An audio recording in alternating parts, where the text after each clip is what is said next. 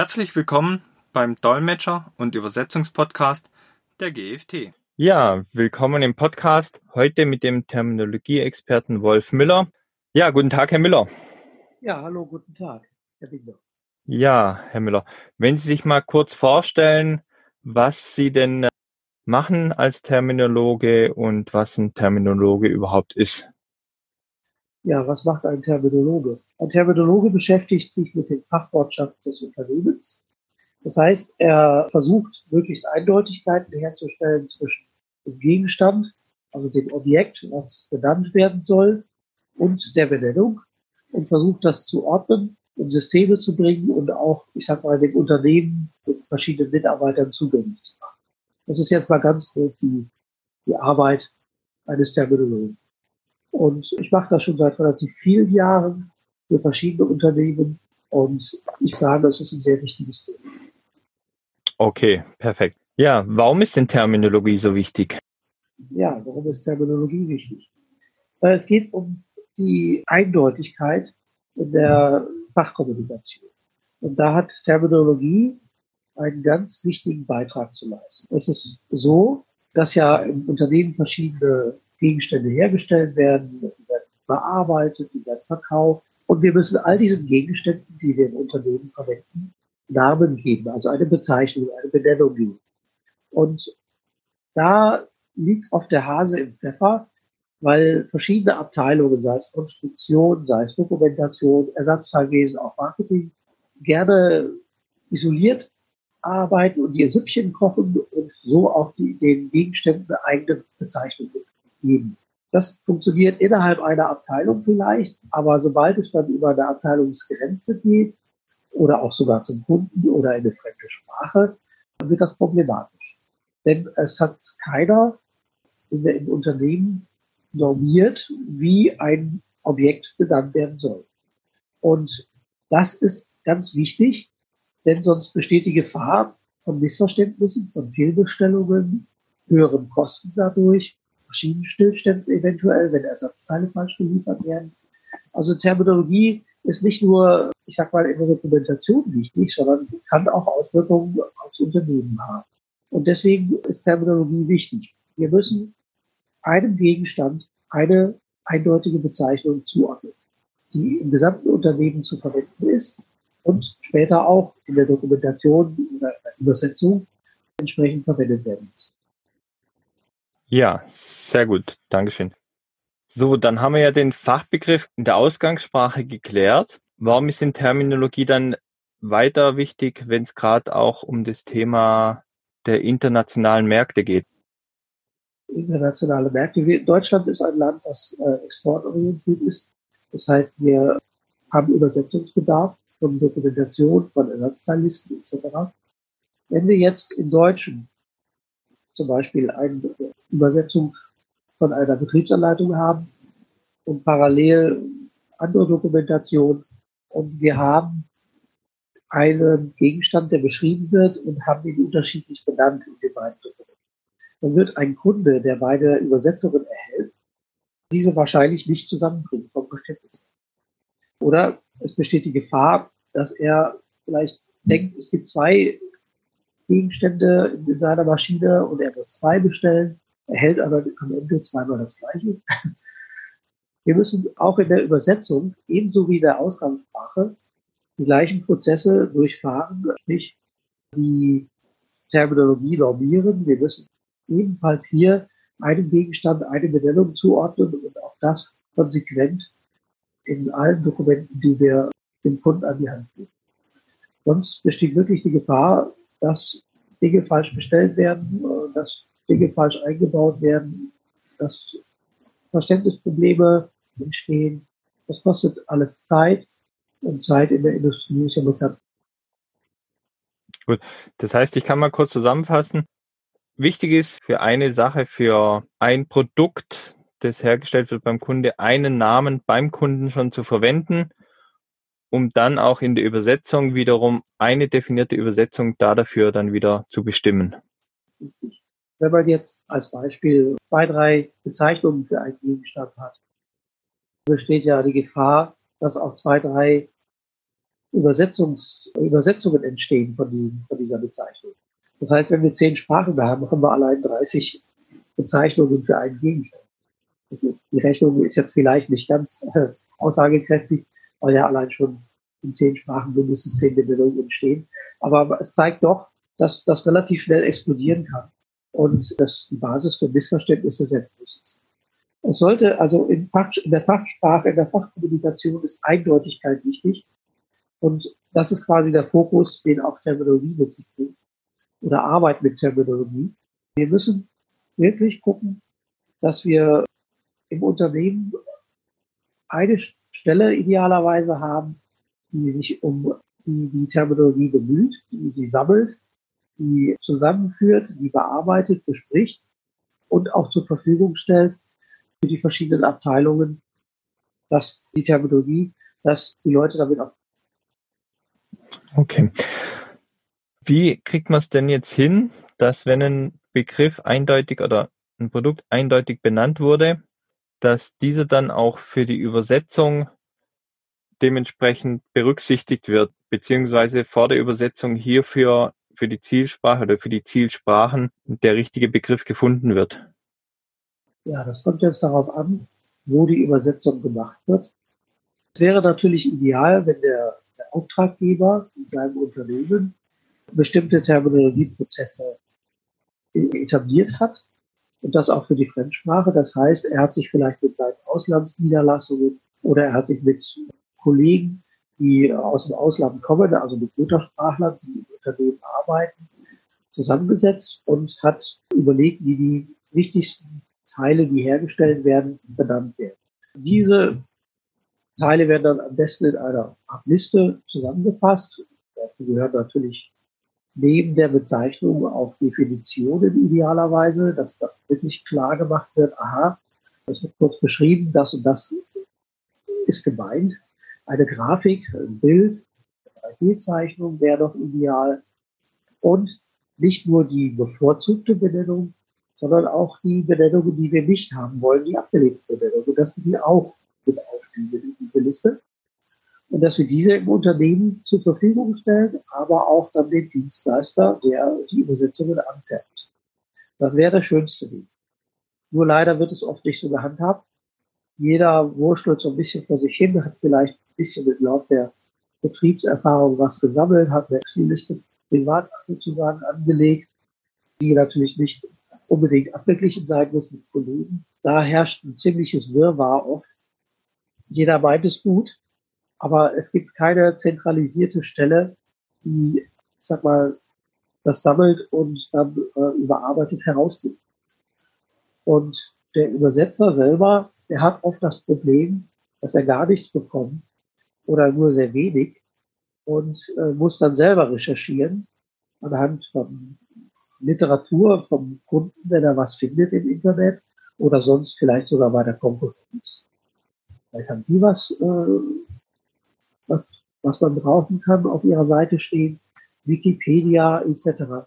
Aber das mag vielleicht inhaltlich dann auch korrekt sein, aber mag nicht unbedingt die gewollte Fachsprache des Kunden treffen. Also ist es für Übersetzungsunternehmen dann nicht sehr einfach. Und aus dem Grund sollte der Auftraggeber nach Möglichkeit versuchen, irgendeine Form von Terminologiearbeit auf die Beine zu stellen. Okay. Welchen Vorteil bringt denn die Terminologiearbeit für den Kunden? Ja, die Vorteile liegen ja auf der Hand eigentlich. Wenn wir Terminologiearbeit leisten und auch wirklich Geld in die Hand nehmen, das ist ja ein langfristiges Projekt, dann ist es so, dass wir für äh, idealerweise natürlich am Ende für jeden Gegenstand, den wir im Unternehmen herstellen oder bearbeiten, ein, eine Bezeichnung haben pro Sprache. Das ist das Endziel. Das werden wir vielleicht in der Fülle der Gegenstände nicht erreichen, aber für die wichtigsten Felder sollte man das schaffen und auch zur Verfügung stellen. Das ist ja auch ganz wichtig. Das muss ja kommuniziert werden, was wir haben. Und dann ist es so, dass die Eindeutigkeit sich durchzieht über die, von der technischen Dokumentation, über die Übersetzung, aber auch in andere Abteilungen, wie gesagt, Ersatzteile, Konstruktion, und die Missverständnisse, die durch Mehrfachbenennungen entstehen können, die werden weitgehend ausgemerzt. Die Qualität der Dokumentation steigt erheblich, die Verständlichkeit und auch die Übersetzbarkeit. Das heißt auch, wir sparen Geld. Auch wenn das erstmal ein Investitionsprojekt ist, auf längere Sicht. Das heißt, wir müssen ja jemanden freistellen oder jemanden haben, der sich um die Terminologie kümmert und vielleicht einen Terminologiekreis bilden, also Menschen aus verschiedenen Abteilungen zusammenbringen, die bestimmte Problemfelder besprechen und sagen, ja, wir nennen das Teil so oder wir nennen das so. Das wird dann beschlossen. Das muss dann natürlich alles auch in Form gebracht werden und äh, dargestellt werden mit verschiedenen Tools. Kann man auch später nochmal drauf eingehen. Das ist alles Arbeit und kostet Geld. Einmal die Person, die koordiniert, als auch die Zeit der verschiedenen Mitarbeiter. Und das ist natürlich für viele Unternehmen erstmal problematisch, weil sie hat eins nicht unbedingt wissen, wen man da einstellen kann, wer was machen kann. Und A2 natürlich auch, welche Abteilung übernimmt denn jetzt die Kosten dafür? Das ist oft nicht so einfach durchzusetzen im Unternehmen. Und das braucht dann auch den Rückhalt der Geschäftsführung. Also die muss hinter dem Projekt stehen oder wenigstens der Hauptabteilungsleiter oder die Hauptabteilungsleiter. Sonst ist das von vornherein wohl zum Scheitern. Also das ist zumindest meine Erfahrung aus der Industrie. Da, wo man Rückenwind hatte, wo also das gefördert wurde, kamen auch teilweise sehr schöne Lösungen heraus, von denen alle profitieren konnten. Also Dokumentationsabteilung, wie gesagt, abteilungsübergreifend bis zur Übersetzung am Ende und letztendlich der Kunde, um den es geht. Jetzt nehmen wir mal an, ich habe in der Firma als Kunde eine Liste erstellt, zum Beispiel mit 30 Fachbegriffen, die ich in meiner Firma verwende. Habe zum Beispiel fürs Italienische jetzt auch in der Niederlassung abgeklärt, wie der Begriff dort oder das Produkt dort heißen soll. Wie kann ich mir denn vorstellen, wie kann ich denn das jetzt umsetzen? Das heißt, ich habe ja zwei Herausforderungen. Einmal muss es ja in meinen internen Dokumenten in der Ausgangssprache, also zum Beispiel jetzt in Deutsch, gleich heißen. Und auf der anderen Seite muss ja der Übersetzer irgendwie die Fachbegriffe, die ich ja jetzt von der Niederlassung bestimmen lassen habe, auch verwenden. Wie kann man sich denn das vorstellen? Ja, es gibt äh, im Deutschen, natürlich gehen wir von der Ausgangssprache etwa aus, da haben wir so eine Liste, die muss irgendwie kommuniziert werden. Letztendlich gilt das Gleiche für die Fremdsprache ja auch. Da gibt es verschiedene Möglichkeiten.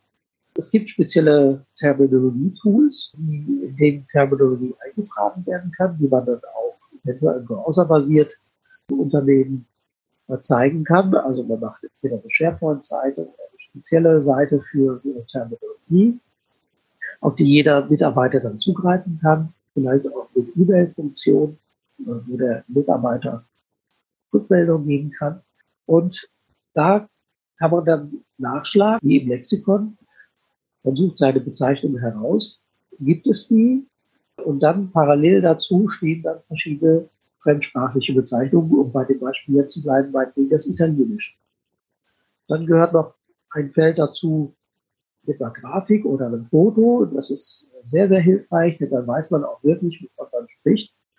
Es gibt ja zig verschiedene Arten von Schrauben beispielsweise. Wenn man jetzt die Schraube im Deutschen klar benannt hat nach einer 7, dann kann man ein Foto von dieser oder eine 3D-Zeichnung von dieser Schraube mit diese, auf diese Seite bringen und vielleicht noch eine Definition aus der DIN und auch diese DIN als solche erwähnen.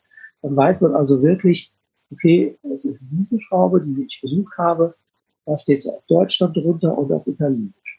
Und das, dann machen wir es so, dass wir, wie ich schon sagte, nicht nur die Vorzugsbenennung, also die gewünschte Benennung aufnehmen, sondern auch die Varianten, die wir so im Unternehmen verwendet haben. Also im Englischen haben wir ja auch das Problem, sagen wir Screw oder Bowls, ja. Bowls kann aber auch wiederum Bolzen heißen. Und das kann man dann alles schön reinschreiben, dass man sagt, okay, bei uns heißen die Schrauben aus Screws. Und dann steht Bolt bei den Dingen als rot markiert oder irgendwie äh, hervorgehoben dabei, dass der Anwender gleich sieht, okay, also Bolt nehmen wir hierfür nicht, sondern wir nehmen Screw. Jetzt als ganz einfaches Beispiel. Und da äh, können wir relativ, ich sag mal, normierend eingreifen, also ins Unternehmen dass die Leute sehen, aha, das verwenden wir, das verwenden wir nicht. Und nach und nach setzt sich das dann auch durch in der Dokumentation und allgemein in der Dokumentation und in den Ersatzteillisten, wie gesagt, allen Dokumenten, die wir erstellen. Und wir erreichen dann ganz langsam unser Ziel, dass wir doch relativ einheitliche Benennungen verwenden für die die wir im Unternehmen bearbeiten. Für das Italienische, um bei dem Beispiel zu bleiben, gilt das natürlich genauso. Das, wenn Sie sagen, das ist jetzt abgeklärt in der Auslandsniederlassung, dann setzen wir das neben das Deutsche, also die Sprachen alle untereinander, alle Sprachen, die wir bearbeitet haben. Und dann haben wir eine sehr schöne Auflistung mit einer gemeinsamen Grafik, also mit einem Eintragsfeld, sage ich mal, wo die, wo die ganzen Beschreibungen, Bilder etc. stehen, die für alle Sprachen gültig sind. Und dann haben wir jeweils noch ein Feld für die Sprache, wo sprachliche Besonderheiten vielleicht zu berücksichtigen sind. Es gibt manche Wörter nur im Plural oder das ist männlich oder weiblich, das kann man mit aufführen. Oder irgendeine Besonderheit in der Verwendung, Vorzugsbenennung oder abgelehnte Benennung. Das kann man alles sehr schön aufteilen. Wie gesagt, da gibt es bestimmte Software, die man verwenden kann, die sich nur mit Terminologie, Terminologie beschäftigt. Man kann es aber auch, wenn man ein sogenanntes CAT-Tool verwendet, also ein äh, Übersetzungsverwaltungstool, eine Software, mit der äh, Übersetzungen gemacht werden, die haben oft auch eine Terminologiekomponente. Und ich habe es schon öfter bei Projekten so gemacht, dass wir diese Komponente herangezogen haben, die schön gepflegt haben und die dann browser, browserbasiert im Unternehmen zur Verfügung. Und das hat immer sehr gut funktioniert. Okay. Das heißt, wir haben am besten toolgestützt unseren Fachbegriff, dann von der Niederlassung oder vom Kunde die jeweilige Übersetzung festgelegt. Idealerweise haben wir noch eine Zeichnung oder ein Bild mit dabei gehängt oder auch eine Beschreibung, eventuell auch die Ersatzteilnummer. So, und jetzt kommt es zur Übersetzung. Entweder habe ich ja einen Übersetzer oder ich habe einen Übersetzungsdienstleister. Ich schicke dem jetzt die Liste zu mit einem zu übersetzenden Text oder den zu übersetzenden Texten. Und wie geht's denn jetzt dort weiter? Gut, jetzt bekommt er den Text. Da ist jetzt die Frage, größere Unternehmen haben oft ein sogenanntes Cut-Tool. Also die klassischen Tools sind Cross, Trados, MonoQ, Transit sind so die wichtigsten. Die haben alle eine Terminologiekomponente. Das heißt, wenn wir diese Terminologiekomponente pflegen, also wir, wir tragen unsere Wörter und unsere Benennungen da ein, dann bekommt der Übersetzer diese Benennungen mitgeschickt. Und zwar funktionieren viele Tools so, sie gucken sich quasi im Text an, welche Wörter kommen vor, machen einen Abgleich, welche davon habe ich bei mir in meinem äh, über meinen, in meinen Terminologiespeicher. Und dann schicken die diese als Paket mit. Und wenn der Übersetzer, der Satz für Satz, Segment für Segment sich durch den Text übersetzt, arbeitet, dann bekommt er in einem extra Feld auch die Terminologie angezeigt. Das heißt, er muss diese Terminologie auch verwenden. Das ist ja dann Absprache mit dem Kunden. Die Terminologie, die wir mitliefern, müssen wir verwenden.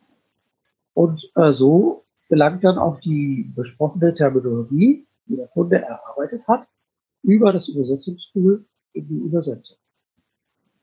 Natürlich gibt es auch noch Fälle, wo vielleicht jemand eine einfache Excel-Liste oder was als solche schickt an den Dienstleister, dann kann der Kunde vielleicht auch kurz einen Extrakt äh, mitschickt aus seiner Terminologie und sagen, okay, die und die Wörter kommen dann vor, die sind zu verwenden. Äh, das muss dann, das ist dann händisch, aber das kommt eigentlich eher selten. Heutzutage ist es doch oft so, dass die meisten des größeren Unternehmen ein Terminologie, ein Übersetzungstool haben, in der eine Terminologie komplett Okay. Das heißt grundsätzlich, wenn der Kunde die Vorarbeit geleistet hat, das Fachwort, den Fachbegriff oder das jeweilige Teil, das er herstellt, richtig benannt hat, im Idealfall mit einer Niederlassung, das auch schon abgeklärt hat, wie dies in der Zielsprache heißen soll, liegt die rechtliche Arbeit dann beim Übersetzer und damit hat er auch in den jeweiligen Zielsprachen dann die Terminologie umgesetzt und hier auch einheitliche Dokumente.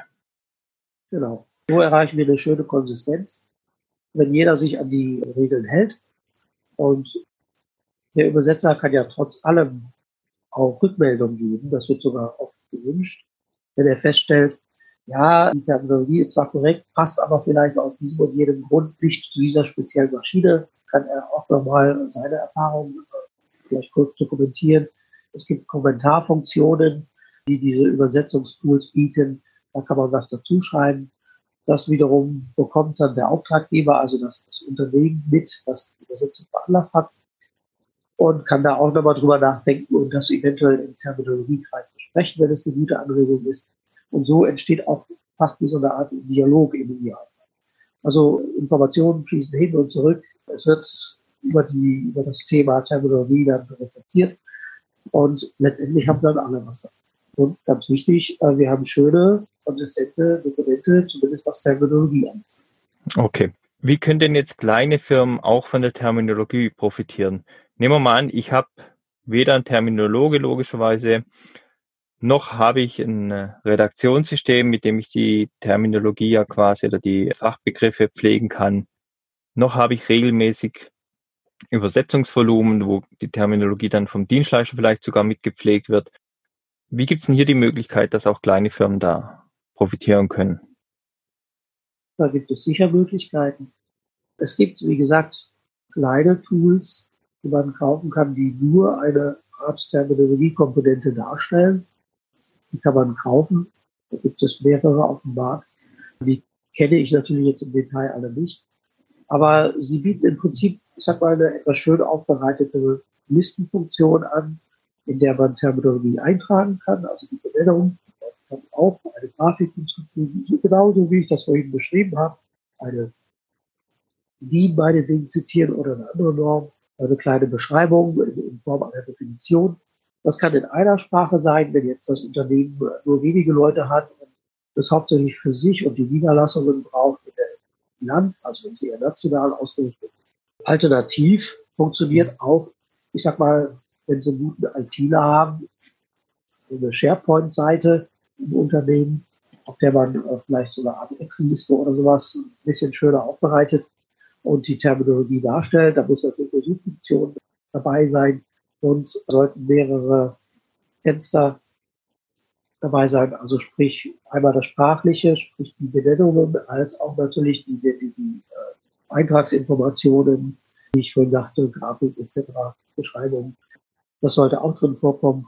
Also da gibt es sicher Möglichkeiten, sowas zu programmieren, wenn man jetzt nichts kaufen möchte oder kein Budget hat oder nicht weiß, wo man sowas herbekommt.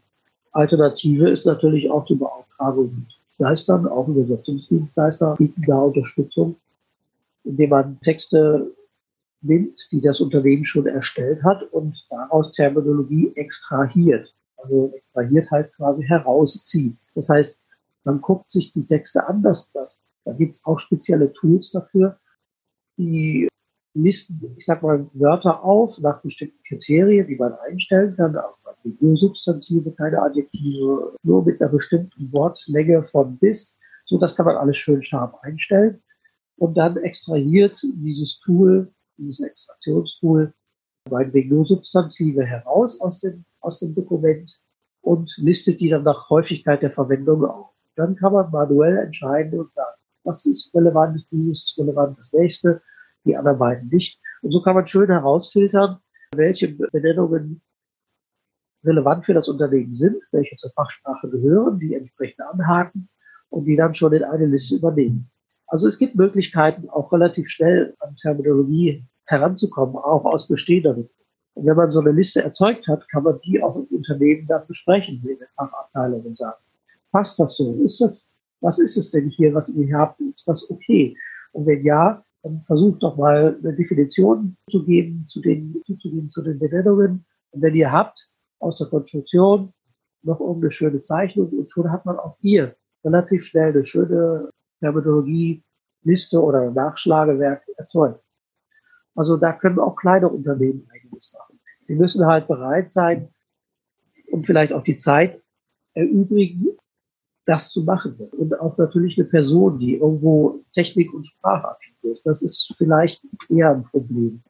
Zeit und jemanden zu finden, der, der das kann. IT-technisch, denke ich, dürfte das kein Problem sein. Das ist eher, wie gesagt, jemand vielleicht aus der Dokumentation, den man dann abziehen müsste, der sich darum kümmert. Es ist nur die Frage, ob man sich das zeitlich erlauben kann, weil viele Unternehmen, gerade kleinere Unternehmen, können sich nicht unbedingt leisten, dass dann jemand mehrere Tage in der Woche abzieht für ein größeres Projekt bei der Terminologie. Das muss aber jedes Unternehmen für sich entscheiden. Eventuell kann man ja auch äh, über ein Praktikum wenn oder Dienstleister oder so an Terminologie, also Terminologie arbeiten von jedem. Das, wie gesagt, das muss jedes Unternehmen für sich entscheiden. Das hängt auch von der Größe. Aber wie gesagt, für kleine Unternehmen gibt es auch hier durchaus Möglichkeiten. Okay, dann will ich gerade mal auch für kleine Unternehmen nochmal zusammenfassen. Das heißt, wir haben den Vorteil, dass wir eine einheitliche Firmensprache haben. Gerade das Thema Bestellung wird einfach, da sowohl in der Anleitung als auch zum Beispiel in einer Teileliste, Ersatzteilliste, die Artikel, die man bestellen kann, die Ersatzteile gleich benannt werden. Wir haben den Vorteil, dass wir in der Übersetzung das Wort nur einmal übersetzen und nicht mehrere Wörter haben, die zu übersetzen sind, was hier Kosten spart. Gibt es sonst noch Vorteile, die ich jetzt nicht aufgelistet habe? Ja gut, die Vorteile beziehen sich nicht nur unbedingt auf die Produkte, sondern natürlich auch auf Werkzeuge, auf alles Mögliche, auf Produktionseinrichtungen etc., auf, auf Zulieferteile, auf Maschinenelemente. Also wie gesagt, wir haben vorhin das Beispiel Schraube, oder sonst was. Die sind ja auch normiert. Da gibt es ja äh, in Deutschland zumindest die Normen dafür. Äh, die kann man wunderbar heranziehen und da ist auch schöne äh, Grafik dabei. Solche Dinge, das kann man alles verwenden und sich nach und nach eine schöne Terminologie aufbauen.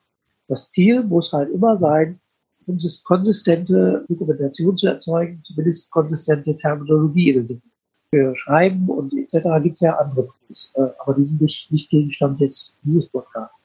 Aber was Terminologie anbelangt, sollte das Ziel dann sein, wirklich eine Eindeutigkeit über unter Unternehmensgrenzen, über Abteilungsgrenzen weg und auch über Sprachgrenzen hinweg zu erzeugen. Und dann sind wir auf dem guten Weg. Okay, perfekt. Ja, dann haben wir diese Themen vom Podcast zusammengefügt. Tiefer wollten wir jetzt auch in diesem Podcast mal nicht rein, wollten einfach mal einen Überblick geben, was denn Terminologie überhaupt ist. Die tieferen Themen, was Terminologie anbelangt, würden wir in einem separaten Podcast behandeln. Ich bedanke mich, Herr Müller, für den Podcast und dann bis zum nächsten Mal. Wenn Sie Fragen haben, die bisher noch nicht im Podcast behandelt wurden, können Sie diese gerne per E-Mail an m.binder.gft online.de stellen. Ich werde diese in einem der nächsten Podcast-Folgen beantworten. Vielen Dank fürs Zuhören und bis zum nächsten Mal.